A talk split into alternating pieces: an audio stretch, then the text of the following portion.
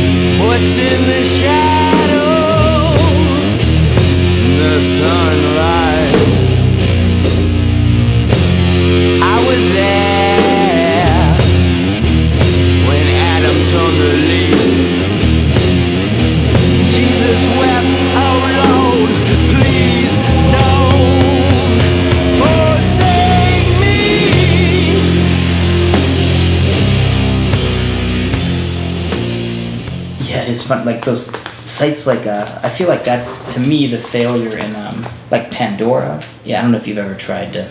I've listened to Pandora. Pandora, and it drives me insane because I, I hate most music basically. Yeah, I, I, I do really too. I really can't fucking stand most music. And uh. Like I like maybe like at at most on a good day like five percent of music in the world, and I listen to a band I really like on Pandora, and then they think because I like that band, I'm going to like this other band because they're the same genre or something. Yeah. And it's like, well, no, I don't like this band because they're that genre. I like these very particular, like, you know, melodies and harmonics that they're creating, and you've just forced me to listen to Bush or something. Exactly. Um, uh, which is not what I'm into. So I, I, I don't tend to like things that are really genre-specific either. No, me, there's, me, me there's, neither. Yeah. There's this sort of... There, there's bands that tend to straddle genres that I that I much prefer over over. Here's a doom band. I, I would never listen to something. Right. Here's a doom band. I just yeah. I'm not going to listen to that or whatever. Or here's here's a thrash band, or you know here's an emo band. I I just like that, especially when you know whatever that band happens to be actually is. This is a doom band, or this is. You know, yep. fucking, I, d- I just can't get excited that about stuff, it. Whenever a, a band is just... I feel like they're trying to fit a genre over being a band. It, it always... I, I never really respond to that. I usually feel like the bands that start genres are always, like, phenomenal, and then most of the bands that come after them are, like, lesser and lesser versions of whatever yeah, it was that band did. In a lot of cases, I think that's true. Did initially... I mean, Asva, Asva's called a drone band all the time, but there is no fucking way Asva's a drone. No, I wouldn't say that either. I assume that's just because you are connected to Burning Witch and, and Sunn. Sunn I consider a drone band. Burning Witch I don't consider a drone band. Burning Witch is maybe a doom band, but at the time, it simply yeah, wasn't. But Asva's completely different from that. It, it is. It's a, it's a different breed altogether. So this is your host, Aaron, and I'm here in my house in the Central District, and I am speaking to... Actually, I forgot before I started. I should. I see that you list your name as G. Stuart a lot. Yeah. Is that your is your professional moniker? Is that what you want to go by? Or I usually go by Stuart, but George is my actual first name. Yeah. And that's how you are in credits usually, as G. G. Stuart. G. Yeah. Stuart. Okay. I don't use George. Yeah. yeah. The, the police will use George. Yeah. Right. um, so this is this is your host Aaron, and we're here in my house in the Central District. And today I have a very special guest, Stuart Dahlquist, with me. Stuart has performed in. Uh, I feel like I say this a lot on these podcasts, but truly some of my favorite bands, and uh, I guess I'm fortunate in that I've I've, no, I've always meant that whenever I've said that on the podcast. I've never never been blowing smoke up anybody's ass so far, but I'm only uh, six podcasts in right now. But um, yeah, Stuart is here, and Stuart uh, started out performing with Burning Witch, and um, moved on to Goatsnake, and or maybe was Sunn before Goatsnake? Or Sunn was before Goatsnake. Sunn and then Goatsnake, and uh, we I got connected with Stuart through a, a mutual friend to do this podcast, and um, very excited to have him here. And uh, I guess uh, for people listening that might not know the history of any of these bands. Um, the first time that I saw Sunn, I had never heard them before, and I just went to see them live. And I, um, I you weren't playing with them at that point, but I, but you're part of the musical history that brought us to uh, where we are now, I guess I would say. And um, I just, I, I didn't even know that like what they were doing with music was possible until I saw them live, and then kind of through that started going back and looking at some of the bands that informed that sound, which you were a part of with Burning Witch and and Sunn. And I just, you know, whenever I see somebody doing something that truly, I feel like truly is a, a new direction, it's just, it's kind of amazing that that can still even happen, I feel like, in the world. And, and uh, you guys have done some awesome stuff, so... Well, I haven't, I haven't been a member of that band for a long time, but yeah, the, first, yeah. the first two records I, I was pretty influential, I guess, as far as what happened on those first two albums. Yeah, and I mean, yeah, and it's more like the first band, Burning Witch, spawned off in multiple directions, one of which is your projects and one of which is yeah. Sunn. And um, it's just, uh, I feel like that was maybe the impetus for like this kind of a, almost a birth of a new thing in a lot of ways that that is really yeah. cool. Um, yeah, I agree. It's funny, I, I don't listen to very much of it, but uh, it's definitely been a major, major influence on the stuff that I'm doing with Asva in particular. Yeah. Just the whole... I don't listen to a lot of Sunn at home myself either, but I, uh, um, it's, it's the live a, it's experience. It's a challenging listen. It's the live sure. experience that really got to me, and, and I hear the, the, some of those echoes and notions in, in what I've been listening to of Asva recently, so... Cool. Yeah. Anyway, that's my spiel. Um, well... One of the, one of the things that, that a lot of people don't know is that, that prior to Burning Witch, I was in a band called Hungry Crocodiles here in Seattle, um, which and Hungry Crocodiles led directly into Burning Witch. Um, okay, it's a, kind of a kind of a long long story. Uh, uh, uh, well, no, it's not long. It's very fast. I just ran into Greg and Steve at a bar, and the next thing you know, we were at my car shop up here on Capitol Hill playing. And that was that was where Burning Witch came from. Anyways. Nice. Um, how old were you guys then? Fuck, I don't know. How old was I? Yeah, thirty-ish, something. Okay. Was it that long? Nah, I don't know. thirty-two. I don't know how old I was. But um, prior to prior to Burning Witch, I had this band called Hungry Crocodiles. Uh, three of the guys in that band, myself included, are actually in Brokaw now. Oh, okay. Um, we've known each other for a long time. Since I've known the guitar player since nineteen seventy-five, maybe. Uh-huh. Long time since we were kids. Yeah. Anyways. I didn't know that was the history of Brokaw. Cool. Well, yeah, Brokaw has has a pretty long history, and and, and we've, we've all played in various bands together on and off over the last thirty years. But Hungry Crocodiles was a band that uh, didn't actually do anything, but almost did. And this little tour thing that I'm going to uh-huh. talk about was related to that. We had, um, playing in Seattle, we had a big, big following, huge following. Had a lot of fun, and just, just were basically going crazy. And we had, we had uh, um, been courted by a bunch of record labels, and M C A finally decided to sign us, and to to a, a record deal that amounted over the course of seven albums to a little over a million dollars. It was a big record deal, and they flew us down to L A and gave us a van and hotel rooms and all that stuff. And the next morning, we were supposed to go over to uh, to M C A and sign our contracts. And we uh, that night, we went out And we got super, super trashed, super trashed, out of control trashed. And we got into this rental van to uh, drive back to our hotels, and I can't remember if I was driving or who was driving, but we had to piss, and we pulled over on the side of some road in Hollywood, and there was a mattress. And we all we all pissed on this mattress. Uh-huh. And then the drummer at the time was this guy called called uh, Terry Maloney, who's still in Seattle and still a great drummer, really good drummer. Um, Terry, after we'd all peed on this thing, grabs this mattress and throws it onto the roof of the van. And we start driving again, and we're kind of looking behind the van, waiting, you know, it doesn't fall off. So I want to say I was driving, but I may have been in the passenger seat, I'm not sure. But anyways, the brakes were hit, the mattress went over the top of the van and landed in front of it. And we continued going and drove right over the top of it. Yeah. And we're still looking out the back of the van, waiting for it to come out, and it never did. And pretty soon we're up, we're right on Sunset Boulevard. And all these sparks and smoke start coming out, and the fucking thing had caught on fire underneath there.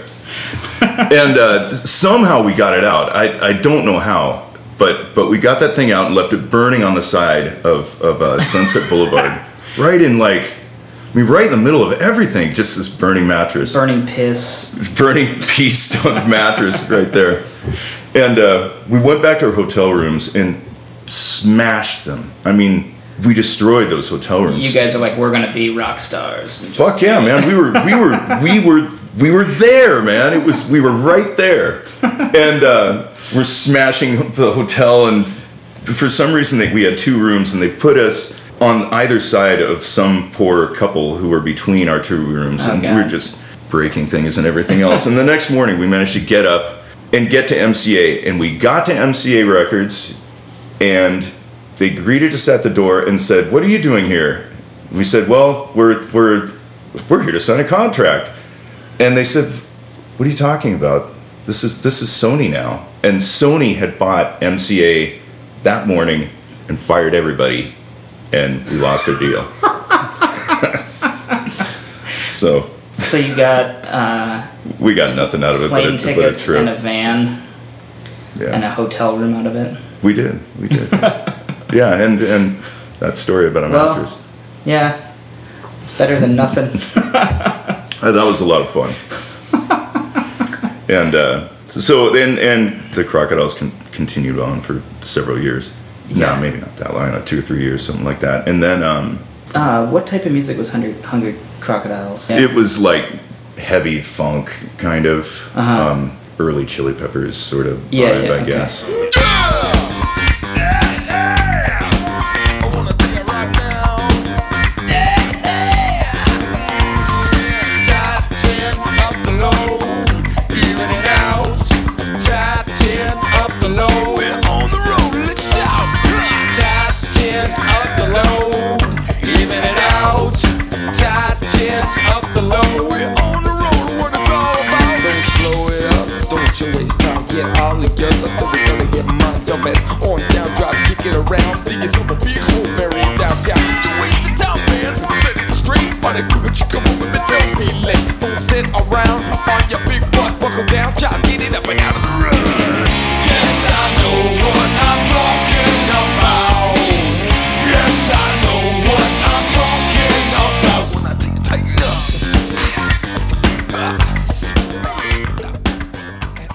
That sort of started falling apart, and Burning Witch was birthed. How did... Man, that's kind of amazing that you just met uh, Greg and um, Stephen and just started Burning Witch after that. Then, I guess. Well, I, I'd known Greg for a long time. Um, okay. Yeah, okay. And and they they had had... Um, uh, Thor's Hammer had been going on for a little while and, and mm-hmm. was kind of in a hiatus or something like that. I'm not sure what was happening with it. But we were up at what's now New Moe's, and I can't remember what it was called. Maybe it was just Moe's at the time. It was Moe's. Yeah. It was Moe's, and that was that was just down the block from my. I had a auto restoration shop down the down mm-hmm. in the basement there. I met them there one night, and I had my gear set up at at the shop, so we just walked back to the shop and started playing. And I was already used to tuning down, um, mm. and that was that was the beginning of Burning Witch. Was right wow. then. Just improvising? Pretty much, yeah. Yeah. Yeah, just making noise and having fun, really. We were, we were all pretty drunk. Um, That's pretty humble beginnings, I guess, for something that grew into what it is today. Well, believe me, it didn't become what it is today with because we did any shows or anything like that. We did... Yeah. I mean, we played only a handful of shows. Yeah. You know, the record came out, and, and we were we we were done playing by the time the, the Slap a Ham record came out. Mm-hmm. And um, they, they we were talked into doing two shows, and we did one in San Francisco and one in L A, and that was the end of it. Um, and then the, the Southern Lord thing came up after that, and, yeah. you know, Southern Lord, I, I think in a lot of ways, became what it is because of, largely because of Burning Witch and... what a band that was, and Sunn, of course, and the seeds were planted in it, like in any event, is what it kind of feels like, I guess. Yeah, um, I, I don't think any of us quite realized. Maybe Steve O'Malley knew knew what it was more than anyone else did, but I didn't. I mean, for me, it was just it was a lot of fun, and I I loved writing that stuff. I mean, it uh-huh. was it just came so easily.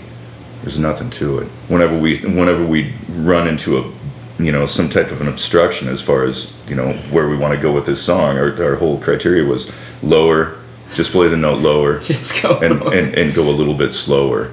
Wow. And, I mean, now, nowadays, the, that the Burning Witch stuff isn't slow at all. It feels fast to me. Yeah, actually. Yeah. But um, yeah. back then, man, it, it felt like a real crawl. But... Was that ninety-five? We got together in about ninety-five and finished the second... The second record by I think ninety-seven was it. Mm-hmm. Um, yeah, that was that would have been it. And uh, I just was looking up stuff today about that stuff, and I, I didn't know you you guys recorded with Albini until I read that today. But we did. Was um, that just a matter of like? I mean, I know other people that have gone to record with them. Did you did you guys have a connection there, or was it just a matter of getting in touch and being like, we want to record with you? And well, kind of both. I had a connection through Silkworm. My my brother Michael okay. was was in Silkworm, and they oh, they did okay. a lot of recordings with with uh, Albini. And I'd wanted to do a recording with Albini largely because I was freaking out on this band called uh, Dazzling Killmen that I just the sound of. I don't of, know them. Oh, hold on to your hat when you do. Dazzling Nick, Nick okay. Sakes, I think, is one of the greatest dudes in the world. Um, okay. He has a new band called Zadix that's kick-ass. Anyways, no, they were. He, Steve was recording Bush at Abbey Road, and. Uh, Michael, my brother, recommended that I just call him at Abbey Road, and so I did. And and I said, Steve, he I've was got recording this. Bush. He was recording Bush. I never fucking knew that. Wow. Yeah. Okay. So, anyways, I, I just cold called him. Yeah. At, at Abbey Road, and I said, Steve, I've got this. I, I'm you know this. I'm Stuart. I'm Michael's brother, and I've I've got this band called Burning Witch, and I was thinking maybe you might record us. And he said, well, I'm going to be flying home in a month or so. I'll uh. I'll stop in Seattle for a few days, and you guys get the studio, and I'll I'll come and record you. And he did. Oh wow! So you didn't you did it in Seattle with? Did it in Seattle at, at uh, Robert Lang's place. I was going to say not at Electric Audio, but Electric Audio wasn't even around at that time, was it? It was, oh, okay. um, but it wasn't it wasn't the same building that it is okay, now. Okay. And and I was never there in in the early days. I never saw it. Mm-hmm. But I I remember reading somewhere it was like this crazy network of tunnels, and he would be upstairs and you would be downstairs, and I don't know how it worked, but I, I never saw that. I have been to electrical subsequently, but but uh-huh. not this time. Okay. Yeah, it just happened to be flying back to Chicago and did it. Cool. Cheaply too. It was that. Wow. That uh, we were we were with him for three days, and I think I think he charged us uh, six hundred dollars. Wow. Yeah, and he must just have been done, that Bush money. That it must have been, he must have been rolling on the Bush cloud or something. Yeah. So, anyways, um, but I do have a Burning Witch story. Mm-hmm. Um, even though we re- we actually really didn't tour, or I mean, not enough to call a tour. Mm-hmm. Um, that band that I was just talking about, Hungry Crocodiles, had been booked up at a place called Jimmy Z's in in uh, Everett. That's still there. Kind of I was going to say that name sounds familiar to me for it's some a, reason. It's but... a whole okay. place is awful. Anyways, Crocodiles have been booked there, and the Crocodiles, for one reason or another, couldn't do it. So what I did was, uh, instead of bringing Hungry Crocodiles, I, I dragged Burning Witch up there. Um, and, picturing it in Everett. Oh man, and and the crowd, there was there was a good sized crowd there, not packed, but a couple of hundred people, I'm, I'm uh-huh. sure, something like that. And uh, boy, Burning Witch came out, and we played maybe maybe we were thirty seconds into our set, and it was just the most massive exodus of people I've ever seen. Just, I mean, the place could have been on fire or something. It was just like everybody left. Did you guys do any theatrics with no. your shows? So you weren't like painted up or anything? Oh, St- Steve and uh, Edgy used to, yeah. Yeah, that's, okay. Yeah. They, yeah, they were they were kind of into the.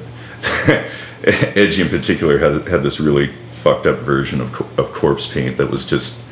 I mean, he he at the time really kind of already looked sort of dead, um, because he was just so gaunt and, and I mean he was he was really messed up. He did a lot of quite a bit of drugs back then. Mm-hmm. Um, he's completely clean now and is actually in amazing shape.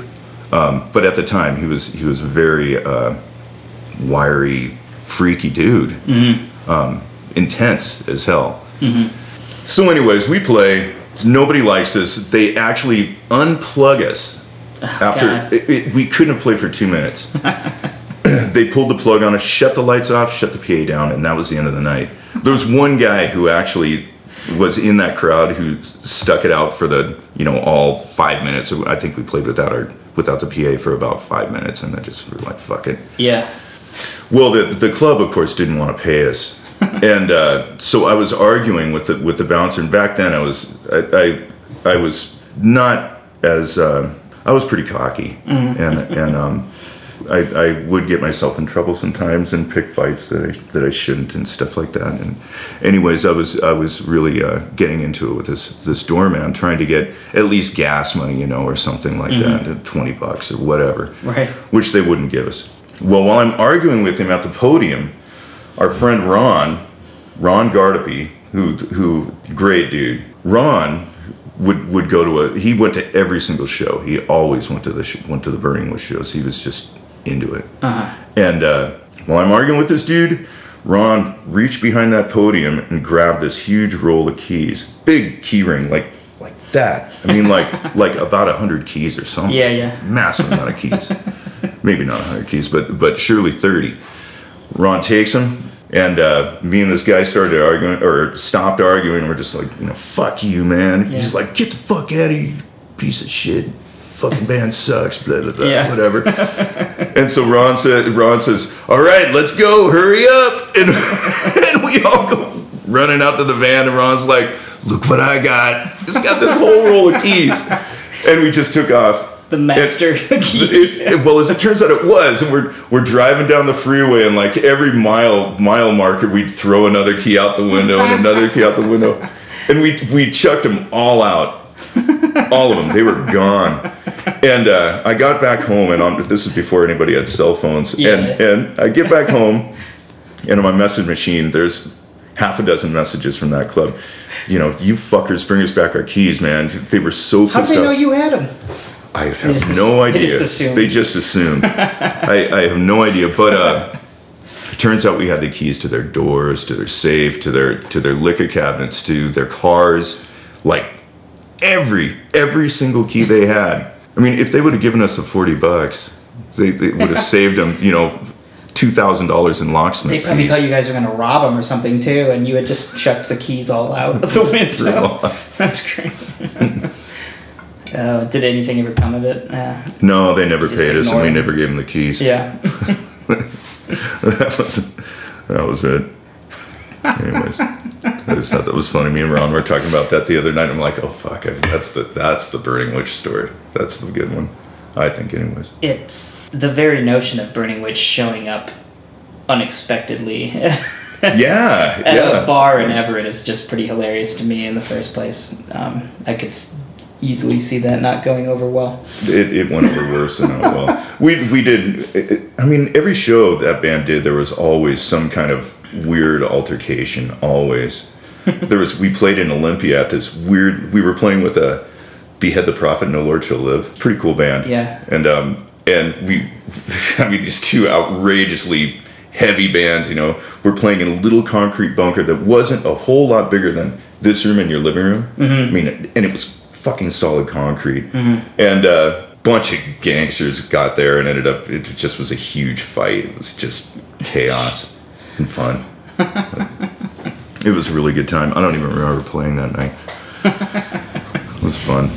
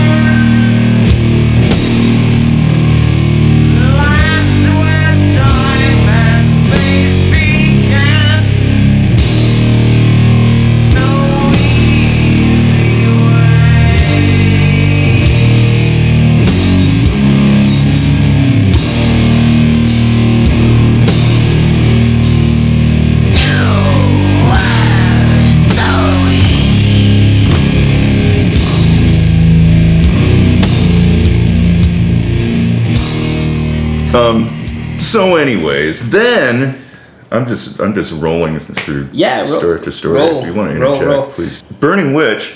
Um, Greg quit Burning Witch and moved to L A to uh, join up with Goatsnake, mm-hmm. um, with Guy and Greg Rogers and and uh, Pete Stahl.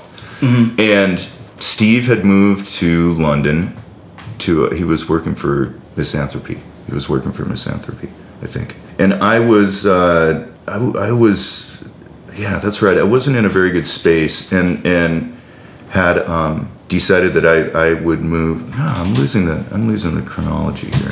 What the fuck was going on? I can't remember what was going on. But anyways, one way or another, um, Steve and Greg and I got together and recorded the first Sunn record, and didn't really worry about it. And then Greg called me and asked me if I wanted to join uh, Goatsnake.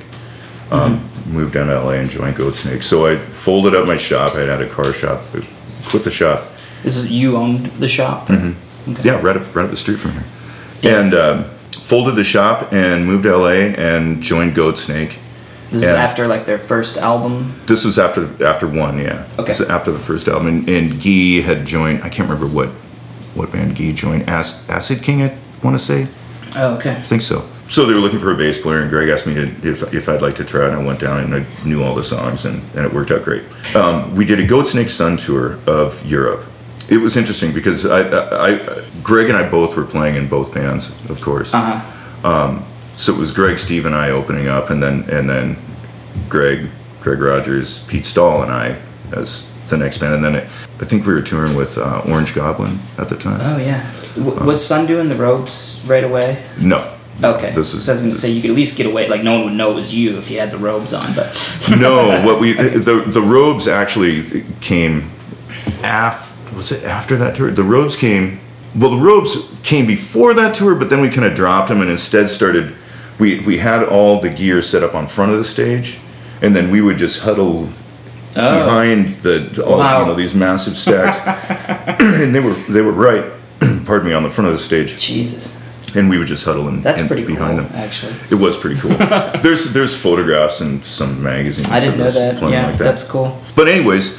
So we we had done this this tour of, of U K and and uh, just a little bit of Europe, um, and it was ending up in uh, the final show was in Netherlands. Um, we had a show in Amsterdam and then a show somewhere else in Netherlands. I can't remember the where the other show was. But the show in Amsterdam, Sunn was not playing. It was just Goatsnake and Nebula. I, th- I think we were opening up for Nebula. Sure. At at this big ass club. Uh, I think it was the Milky Way. That's what okay. it's called. Um, Steve and I, since Sunn wasn't playing, Steve and I decided that we would go and, and find some mushrooms and take mushrooms. Uh-huh. And uh, maybe eat some pot brownies and stuff. This was actually the last time I did anything with weed. And um, so we did. We found mushrooms, of course, and ate our brownies and everything. And then I get back to the club, and it's like, Goatsnake, you're, you're going on in ten minutes.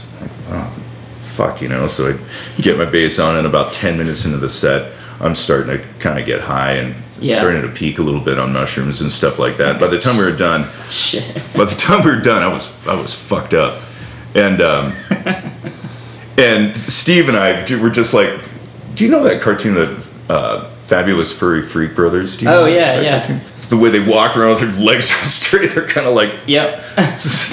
We just had this wasted stride, and we just left the club. Didn't didn't stay for Nebula at all. And uh, decided that we would just walk around and, and check out Amsterdam, you know, from this new, enhanced perspective.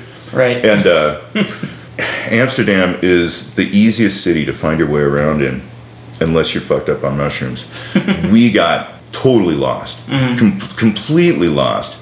I mean, and all it is, it's just a series of concentric rings, you know, with, and then you've got Central Station in the middle of it. Well, we got so lost we couldn't find the club. Somehow managed to figure out how to get back to at least Central Station, so we knew, you know, our starting point. And by right. this time, we were we were just out of our minds. Yeah.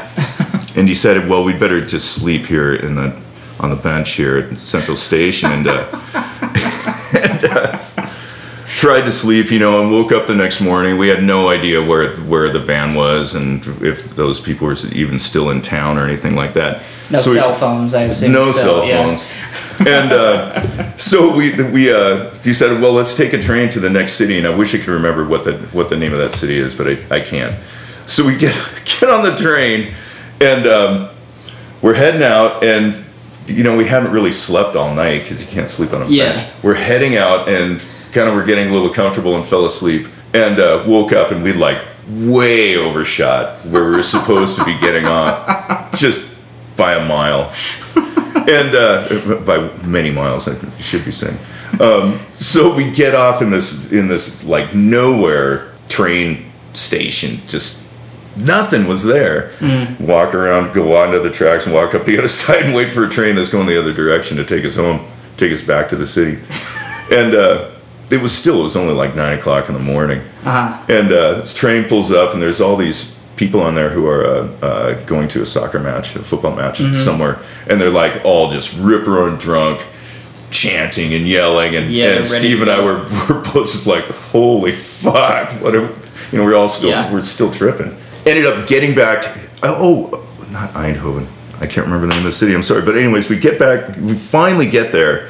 Get off at the train station that we're supposed to be at, and don't know where we are. You know, we don't know where the venue is or anything. Still have no way to get a hold of anybody. Right. Walk down to the bottom of the of the station stairs onto the street, and we like I remember looking to the left, and the club was right there.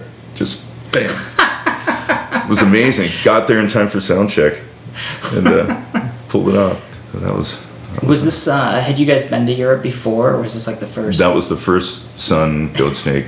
Awesome. Trip to Europe. I think that was the first time any of us had actually toured Europe. Um, although Steve, I think, had lived there, and I'd, I'd been there when I was a kid, but that was the first time mm-hmm. in, in a music mm-hmm. uh, situation that I were the other guys like, did they even really realize you were gone, or were they just just assumed, oh yeah, were they just assumed that you like knew what you were doing and showed up in time or something? I I think uh, I think everybody kind of I, I don't know I, I honestly I don't have any idea. I I know that we were all all of us were screwed up. Me and Steve were the only ones who got lost though. Mm-hmm. We were the we were the most messed up of the of the night, I think.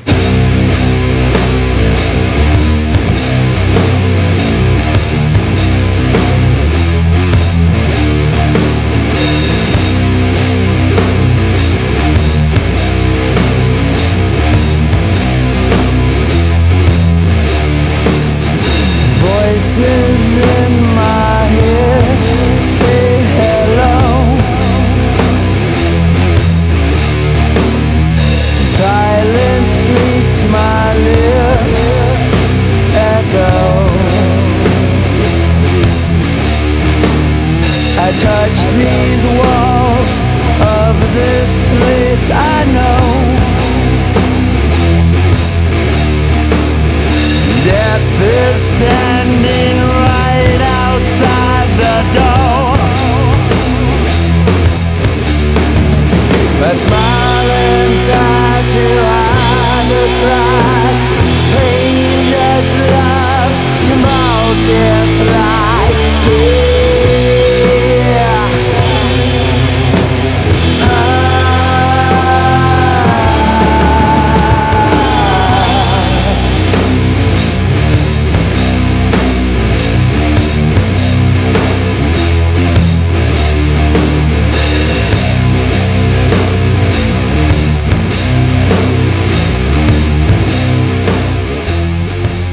So out of uh, out of the Sunn and Goatsnake thing, um, I started working on Asva stuff, and Asva went to went to Europe quite a few times, and nothing nothing was very eventful. We always had drivers and stuff, and um, then everybody in Asva quit. So I I was put in a position of, first of all, I'd written a record, mm-hmm. and and I didn't have anybody to play it. Um, and Asva has always kind of been your deal. Pretty much, yeah. Originally it was myself and Brad Moen, and and I just ended up writing way more stuff. And all the other guys in the band are also really busy, and the previous versions of it have been extremely busy. Mm-hmm. Um, and that's the case with it now, actually, is it's, everybody's busy with other stuff. So anyways, I um, on a basically had about two months to put a band together, and did.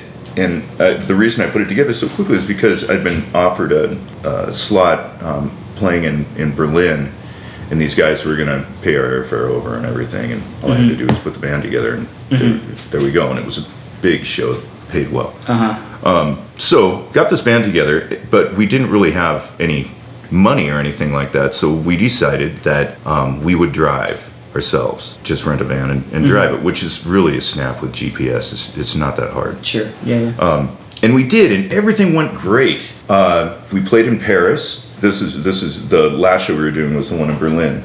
Um, we played Paris and a bunch of other places, and and uh, from Paris we had our, our uh, uh, we had a, we had a very long drive from Paris to Switzerland, and somewhere in in the north of France, uh, we got gas. I was pumping the gas, and and what I what I didn't realize is that is that you know how the gas pumps here are color coded. You have green for mm. diesel and right. different codes. Yeah. Well, there, that's not the way it is. They they just put whatever color plastic on. At least in this part of France, anyways, they put whatever whatever color of plastic they want on. Whatever the they want. Yeah. and and I wasn't paying attention, and. And um, ended up filling our, our diesel Mercedes wagon or van thing uh, full of gasoline, and we we because it was lo- green. I guess. Yeah. yeah. yeah. and um and so we we and we were on top of this mountain pass, and coming down, the van started running kind of funny, and it's like ah it's, ah we better pull over, and we they, they have tolls there on the on the on the uh, freeways. We pulled off, and the van died before we made it to the toll, and we couldn't figure out what was going on, and we're Uh-huh. just like fuck, you know, calling the rental agency and all this stuff. And finally, uh, Greg Gilmore and I thought maybe we better smell the gas tank, and sure enough, it was full of gasoline. Uh, so, oh god, we ended up uh, the the rental place got a hold of a Mercedes dealership that was within thirty miles of there, and um, had them send out a, a flatbed tow truck to mm-hmm. to put us. To get this van on there. We pushed the van through the toll booth, paid the fucking toll, pushing the van through there. The uh, tow truck, the flatbed tow truck shows up, and this thing, this truck must have been like forty years old. No, no, not that old. It was just, it was just old enough to be a piece of crap, but not old enough to be a really good vehicle. Mm-hmm. And it, it just barely got that van on there, which was loaded with all our gear, and it's, it's a huge, you know, those mm-hmm. vans are big. Mm-hmm. Big tour vans, and you can sleep in them and everything. Mm-hmm. And um, there's only room for two people in the in the cab of this truck, of, of the tow truck. So the rest of us are in, in the back on top of this, you know, yeah. in the van on top of this flatbed. I've done that before, ridden in the tour van on top of the flatbed tow I, truck. I yeah. had never done that before. and and and I mean, it was beautiful country. It was it was really really lovely, but. Um, We're in there, and the, and the stupid G P S is still on it, saying, turn around, turn around. Keep showing this arrow, insisting we make a U-turn.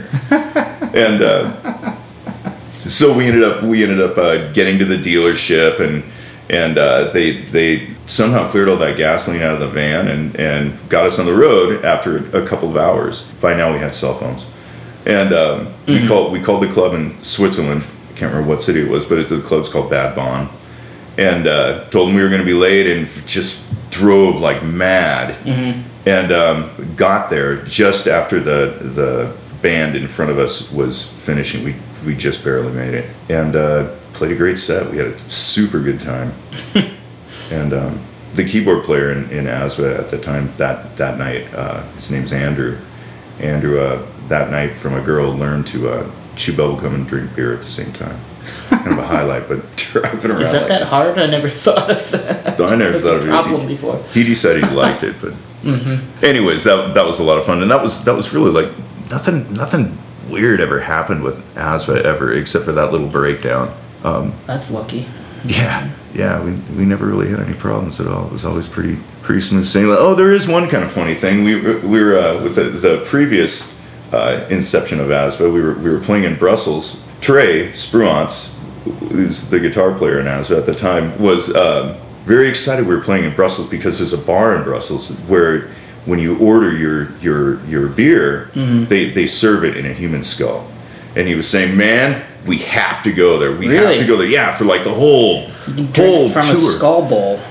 Drinking from a human skull." And we're just like, all right, I guess. I mean, I I wasn't especially thrilled about it, but he said, "Man, it's the coolest thing you've ever done. We got to go do it. You got to do it. Yeah. Got to do it." So so we played our show, and uh, and he said that we'd walk to this club. And we did, and we went to we went to Lexington. Man, Brussels is fun.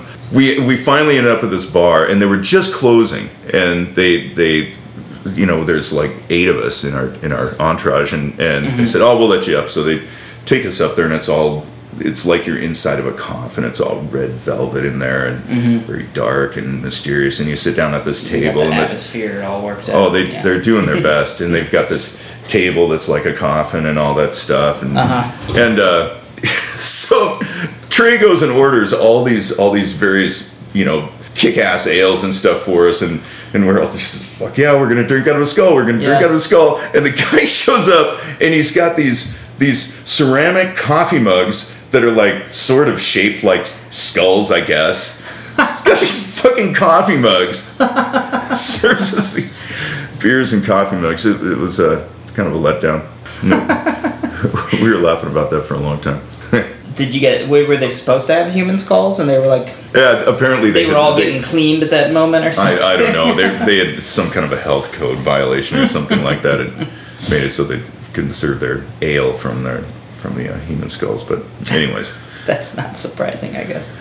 Yeah, that was that was quite a uh, kind of a eh, eh, sort of sort of moment. It was funny though. Um, I was gonna. So Asva has uh, a new album coming out, or is this out already? Just I just handed you the last record, which is which is uh, Asva, basically myself um, uh, acting as Asva, and and Philip Petit, who's a, a guy who I played with in, in Paris. Okay. And there's uh, uh, Edward Cospel is on, on that record from Legendary Pink Dots, and and. Uh, Jarbo from Swans is on there, and oh, nice, okay. And um, and then there's oh, yeah, this, I see. there's this fellow on there who I had never heard of called uh, Brian Lewis Saunders, who's a uh, kind of a performance spoken word sort of guy. Uh huh.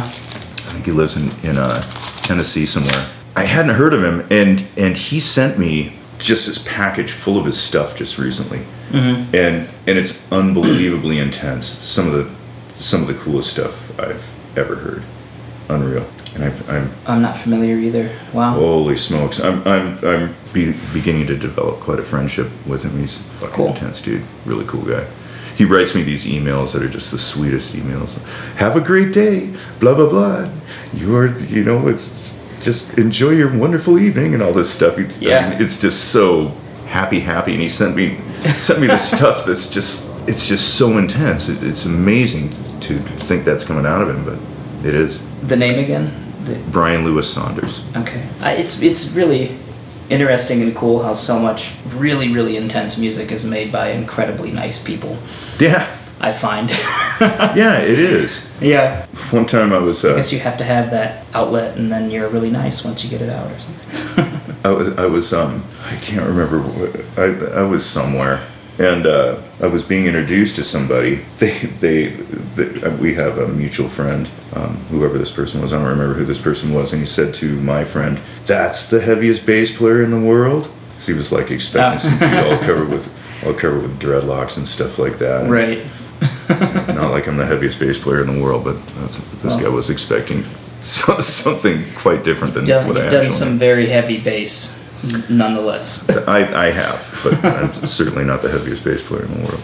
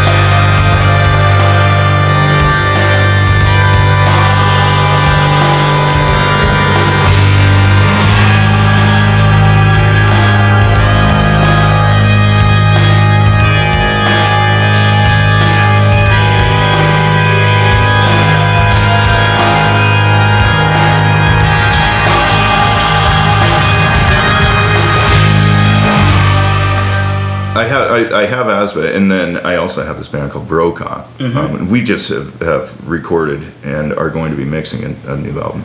And you guys just went to Electric Audio. We did. Right? We okay. we went to Chicago, and uh, tracked with with um, uh, Greg Norman mm-hmm. there, which was kick ass. And while we were there at the studio, I got a call a, a call from a guy called Tobias Cron, who now lives here in Seattle, but at the time he lived in Entiat, Eastern Washington.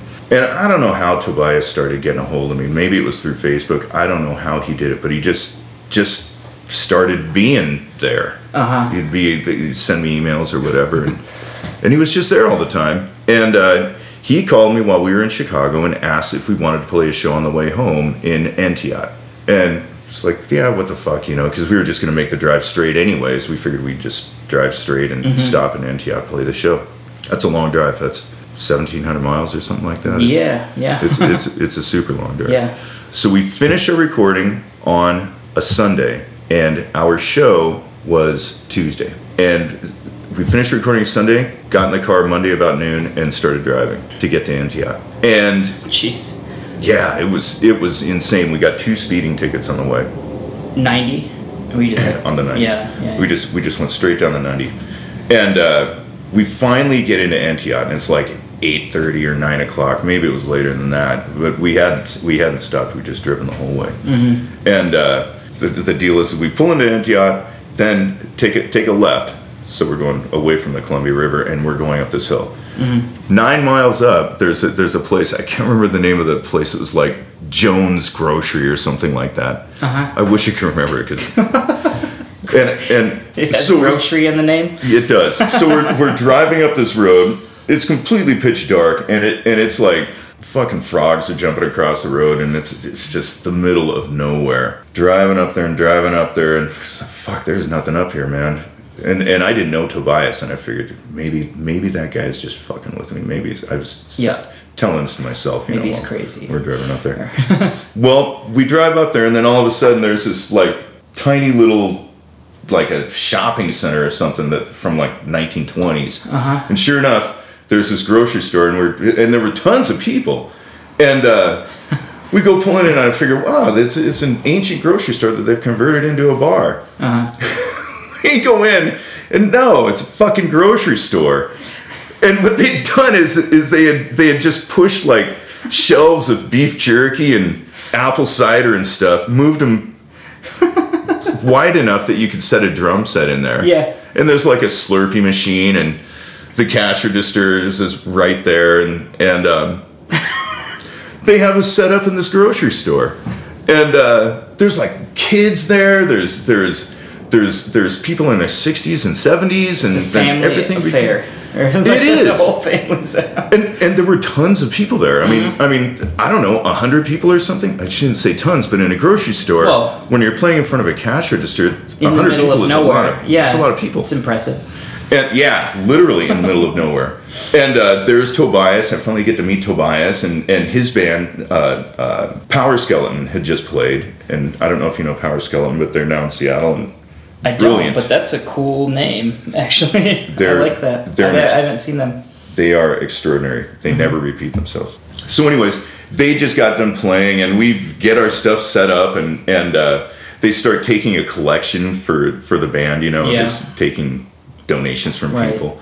And uh, we played our set. They fed us this beautiful meal and uh, gave us tons of beer, got us hotel rooms, and gave us this big tip jar full of money. Yeah. And it was it was by far more than we made the entire trip by yeah. by triple. And, you know, besides the yeah. fact that we got hotel rooms and all this other right. stuff, it ended up being the best show. Yeah. One of the best shows I've ever played, frankly, in yeah. this in this grocery store in the middle of the hills That's, of Entiat. It's awesome. And I've s- certainly found that to be true in a lot of my experiences, actually. yeah. It's amazing. You just um, never you know what's going to happen. Places where like people just don't have people come there, mm-hmm. ever. yeah, yeah, and then it's like it's exciting, and then you're treated very well, and like, and people are generally nice, you know. In, in oh yeah. Small towns like that, so. Yeah, it was. Super but were, like, were they into Brokaw? Yeah, like people in their sixties were like, "Yeah, this is fucking." I, great. I don't know about, but you know, you know, I can't say that everybody in yeah. there was like into Brokaw, but there were, you know, there's. It doesn't take very many people to be into a band yeah. for the band to feel like, "Fuck yeah," you know, yeah. we're succeeding here. If if three or four people are are really excited, that's oh, yeah. great, you know. Yeah, yeah. Um, Definitely. And and in this case, you know, there were more than three or four people who were excited. There were there were quite a few people who yeah. were, who seemed. You know, genuinely glad that we were there and making a whole bunch of noise. And it's awesome. Yeah. Yeah. It was a good time. I mean, you were talking to me about what bands I play. I, I do play in the band Marmot versus Mammoth, but I'm also in a Neil Young tribute band, awesome. um, which I've been doing for about two years now. We're called the My My Hey Hey's. And we end up a lot of places kind of more like that because uh-huh. we're a Neil Young tribute band, and we can, um, I mean, it, it opens doors for me that I've never had opened for me before as a, as a musician. Oh, yeah. In those ways, you know, I've never played in a cover band or a tribute band before. Um, we've had awesome experiences like that where it's like, yeah, we're putting you up for the night, and you got, you're, we're going to feed you dinner when you come in. You end up, like, eating in, like, someone's kitchen, you know, like yeah. when you arrive, and feed you breakfast in the morning, and then uh, trying to get you like whatever gas money or what they can possibly get to you. And yeah, the Neil Young tribute band has opened a lot of interesting doors as a musician for sure. Oh, I'll bet. I, I, We're actually playing a prison in September. Really? In, in Eastern Oregon. No yeah, kidding. No kidding. Yeah. Which one? Do you know? Do you, do you know it, uh, what is it called? Something River. I know. It's I know a, somebody in a prison in Eastern Oregon. I don't know if it's the same one. Though. It's it's like right on the Columbia River Valley. It's called um, Twin Rivers, I think. That sounds good. Twin Rivers Correctional Facility. Um, sounds like a great gig. And it's on my birthday, actually. So I was like, this is gonna be a You're gonna fucking have a blast. Birthday to remember. Yeah. I believe we are going to have a blast playing the prison. I, I think you And we're will. working on booking a couple shows around that little trip now, but it's like it's worth going just to play a prison, and then we'll play some other shows. And yeah. I, I love Neil yeah. Young, so. Me too, yeah. I, I, I actually, well, like we were talking about what we listen to, you know, and not yeah. listening to Sun. I, I lean way towards Neil Young. You know that Neil Young's into Sun? No, really? Um, yeah, I actually read this recently, that he had ordered some Sun records. Really? From, uh, directly from Southern Lord, apparently. And uh, I don't know if you've listened to his album. It's not his most recent, but it's it's a recent album called La Noise. Mm-mm. Um, I don't know it. It's kind of largely an acoustic album, but a lot of the, his acoustic songs will kind of dive into these extended, droney noise type things. And um, really? I actually, I mean, it's it's not heavy noise, but it's definitely like drone. And I was like, I wonder if Neil Young's been like listening to some drone music lately. And then I then I read this thing. I think it might have been on the Facebook page for Southern Lord, where they were like, Neil Young just ordered a bunch of Sunn albums. Wow, that's badass. You know, some of his early stuff, he does these like yeah. one note guitar solos. Yeah. I mean, that's that's, that's a Neil Young thing. Yeah, and I mean, we being in a Neil Young tribute band, we we really study. Um, we watch a lot of live videos, or we did when we first started. And they get into some whacked out extended twenty, twenty-five minute jams on those songs. Which, oh yeah, Cortez the Killer. Yeah, and and we don't we we keep ourselves in check, because it's like, well, if we go out there and play a twenty-five minute version of Cortez the Killer, people are gonna run for the fucking doors. But but we do play like an eight or nine minute version of Cortez the Killer, so uh-huh. we just try to keep the keep the solos down a little bit. But yeah, he, Neil Young definitely has an experimental. Well, side does. To him for sure. He, he's open to a lot of stuff, I yeah. think. He's, I, and that's one of the things I really admire about that guy. And I've seen that guy a lot of times. Last last time I saw him, he was uh, he had just put out this record. I, I can't remember what. I want to say it's Green something. Greenville. Greenville. He the concept just, album. Exactly. Yeah. He had just put that out. I'm not a fan of it, but but I respect it.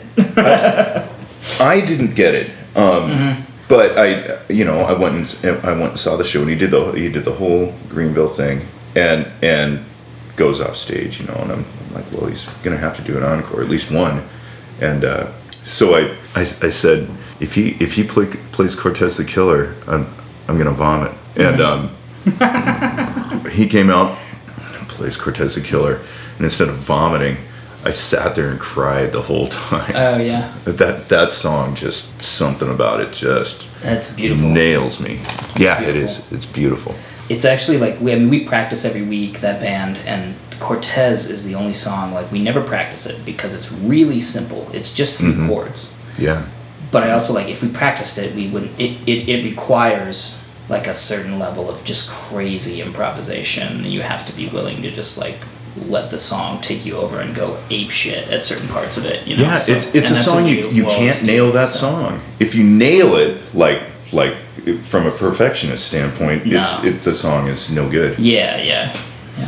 What a cool thing to do. Um, my my brother's band Silkworm uh, did a did a Neil Young thing with uh, uh, Steve Malcolmus. Yeah. Um, what what was it called? Um, oh, I can't remember what it was called. But they played here in Seattle. They played at the Crocodile and stuff like that quite a few times. Was it like a, a tribute night or like a tribute band? Tribute band. They oh, they did I all Neil know. Young. I didn't know Steve Malcolmus was ever involved in a Neil Young tribute. Or, he was. With or Silkworm. Silkworm, yeah. Yeah, yeah. Big time. They, they, they had toured with, with Pavement. Aaron, I gotta Wait, go. Yeah, yeah, yeah. Um, Thank, thank you. you. Oh, yeah. Man, thank you. Jeez. Thanks for all the beer and, and uh, the interview. And, uh,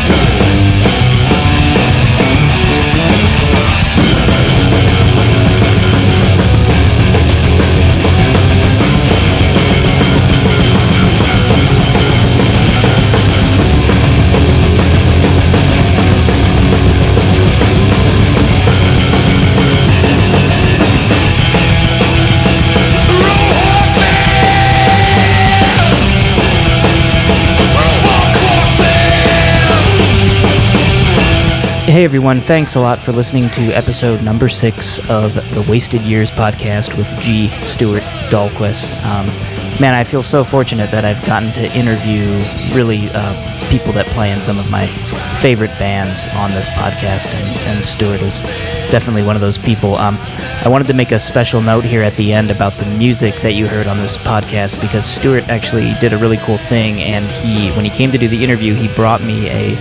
Uh, a mix C D that he had made that had on it, um, in chronological order, songs from the bands that he was going to talk about. So I just wanted to tell you what those songs were. Um, for, well, first, at the top of the podcast, obviously, the, is the theme song, uh, which was by me, but then that went right into the song The Dealer by Goatsnake from the album Flower of Disease, uh, which went into uh, the song Crocodile Law from Hungry Crocodiles, based on his first story about his band Hungry Crocodiles. The next song was Warning Signs by Burning Witch. Um, the next song was the song Flower of Disease by Goatsnake. Then New World Order Rising by Asva. And the final song that you're hearing right now is Terms of War by Brokaw. And you can get these songs. Um, you can get Burning Witch, Goatsnake, and anything from Sunn through the label Southern Lord, which is online at southern lord dot com. You can purchase the Brokaw album called Interiors from the local Seattle label Good to Die, online at good to die records dot com. And uh, Asva, it looks like you might just have to find Asva on Facebook, and there's an email there, and you can email Stuart directly and buy uh, any of Asva's stuff directly from him. Finally, I'd just like to give a quick shout out and thank you to Jake Weller, who made this podcast possible. Thank you, Jake, and um, we will uh, we'll be back soon with some new stuff. Keep listening.